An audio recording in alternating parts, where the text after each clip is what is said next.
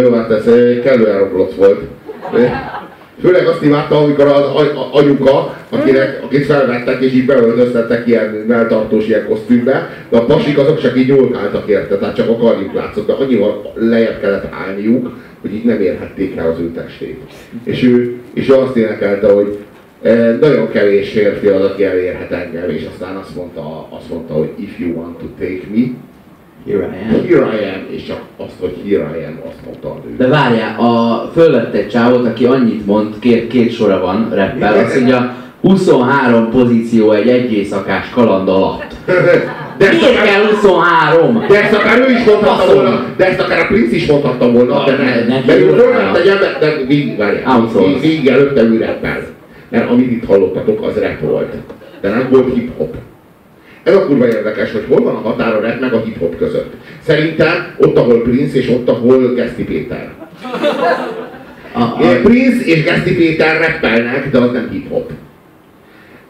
Ez, ez, ez a ritmuson múlik igazából, a forma az hasonló. Meg az, hogy a hip-hop életstílus támogatja az a te rappet tartalmazó zenéd, vagy kilóg belőle? Hát de nagyon. Na most a Na várjál, az igazság, 23 pozíció, majd azt mondja, szintén a, a srác reppeli, Baby, hogyha akarsz engem, mire a nő, akkor itt vagyok. Tehát, hogyha a fekete úrral szeretnél 23 féleképpen baszni a közeljövőben kisvártatva, akkor a kövér hölgyel kell elmenned.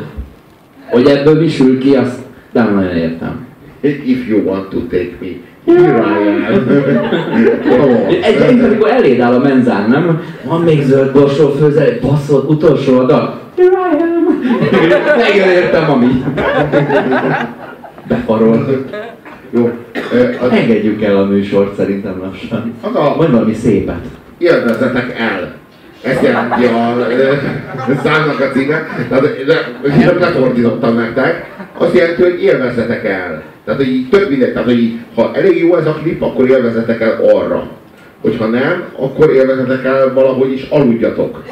Ez az egész sztori úgyis erről szól.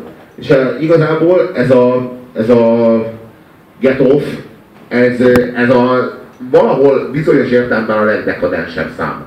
És ezzel keret, keretbe is foglalja a műsorunkat, tehát a Rolling Stones csak álmodozott arról, hogy ilyen dekadens legyen, mint ez. Tehát ez, rum, ez késő rumba, amit itt láttatok.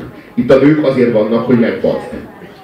De nem, nem arról van szó, hogy ők vannak, így van egy saját joguk, és te egyébként megbaszod őket, hanem hogy nekik nincs. Nekik a legnagyobb, legnagyobb az életük célja, hogy te jól megbaszd őket, és hogyha nem baszod meg olyan jól, az az ő kudarcuk. A hiéd. Ilyen nők. Nem láthatok őket? Ezek ők. Ezek, de igazából ez, ez a klip, a prince ez a klipje, ez a szexuális forradalomnak a győzelme. Amennyiben így igazából a szexuális forradalom semmi másról nem szólt, mint hogy vannak a férfiak, akik úgyis azt élvezik, ha uralkodnak, és vannak a nők, akik úgyis azt élvezik, ha a férfiak uralkodnak. És minden más, ami erre rárakódik, az csak ilyen aféle kultúrszerű. Nem én mondom, Prince mondja. Ez a klip, ez körülbelül erről szólt. Ugye ez a, ez a szexualitásnak és ez a, ez a nemiségnek a szelleme. Ez az alapja. Hadd kívánjuk jó éjszakát, kedvesek, hogy ültek ma éjszakára, hogy megköszönjük Prince-nek, a Rolling Stones-nak, a Queen-nek, a Metallica-nak és az apának a másik közreműködést, és találkozunk már hétre hétfő este 7 órakor jó éjszakát!